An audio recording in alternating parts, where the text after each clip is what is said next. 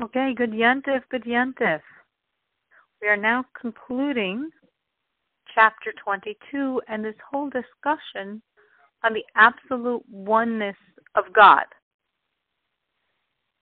Yesterday we explained that chapter 22 is dedicated to understanding the vision of creation of evil, of klipa.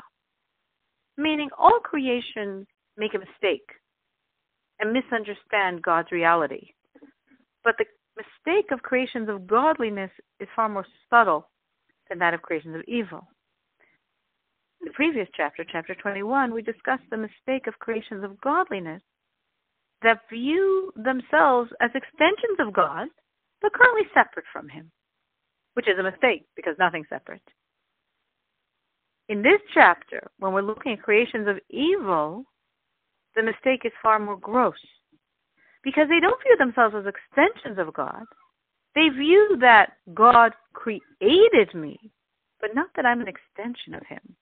God created me, but I'm a completely separate entity. I'm a free player. I'm not godliness. I'm a creation of God.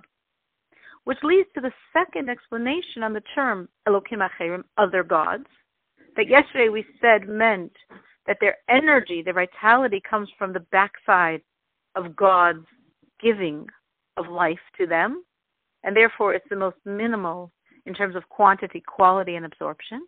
And today we look at the expression in a very little simple way. Elokim, as it literally translates, other gods. Why are they called other gods? Because that's how they view themselves.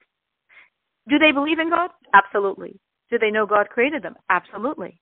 So what's the problem? They think they exist as well, completely separate from God's existence. They know there is that peripheral godly energy giving them life, but what they do not perceive and cannot perceive, it's in such a deep exile inside of them, is that God is inside of them as well. That godliness is vivifying them currently at this moment on the very inner core of their being. They can't perceive that because if they would, they would also self destruct. How could they be creations of evil and be vivified at this moment by God's reality inside of them. So they're viewed as idolatry. What's the idol worship here? Are they denying God? No. They're denying his oneness. And that is enough to be transgressing the prohibition of idolatry. As our sages explained, the root of idolatry is ego.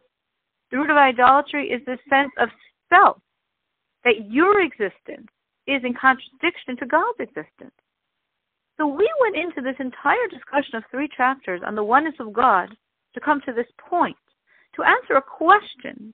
The question was, how can it be that the prohibition of idolatry contains all other prohibitions? Why is not defiling the Sabbath, or not gossiping, or murder, or mixing wool and linen?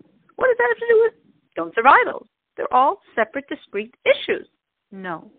Now we understand that every transgression is actually a manifestation of idolatry. Because with every transgression, what you are stating is exactly what these forces of evil state. I exist, separate from God's domain. God exists. He's the boss. I'm supposed to listen to him. He created me. He runs the show. But at this moment, I'm choosing to do my own thing. I'm choosing to set myself up as a God. I'm choosing to listen to myself instead of God. If I believe I can make those choices, I believe I'm separate from God. Because if I understood that I was part of God's reality, that all is part of God's reality, I wouldn't have the thought to separate myself, to believe I can make a choice in contradiction to Him. So the fact that I think I can and attempt to means my existence is separate from God. Means I don't believe in the absolute oneness of God because I think I'm separate from that oneness. Means I'm serving idols.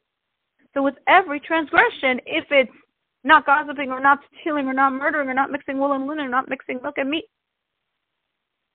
I'm serving idols. I'm serving the idol of self. I'm denying the oneness of God. Why do you want to know this? Because we had a question. And our question was, how can I, on a daily basis, access the enormous love and fear embedded in my soul. Because we learned in chapter 18 and 19 is to access this energy, I need to be in a position of self sacrifice. I need to feel my whole relationship with God is endangered. And that sense of danger is like the hormonal signal that releases the adrenaline of my enormous belief, love, and fear of God. But how do I feel that danger living, thank God, in a free country in the 21st century? The Rebbe is saying this is how. If we recognize that every transgression is idolatry, that gossip is idolatry, that taking something that's not yours is idolatry, that twisting the truth is idolatry, then I'm constantly in danger. Because if I transgress anything, I'm serving idols. I'm separating myself from God. And when I'm focused that this is dangerous, that this is idolatry, this naturally allows that deep love, fear, and belief of God embedded in my soul to come forth and to give me the strength to overcome all obstacles trying to sever my relationship with God.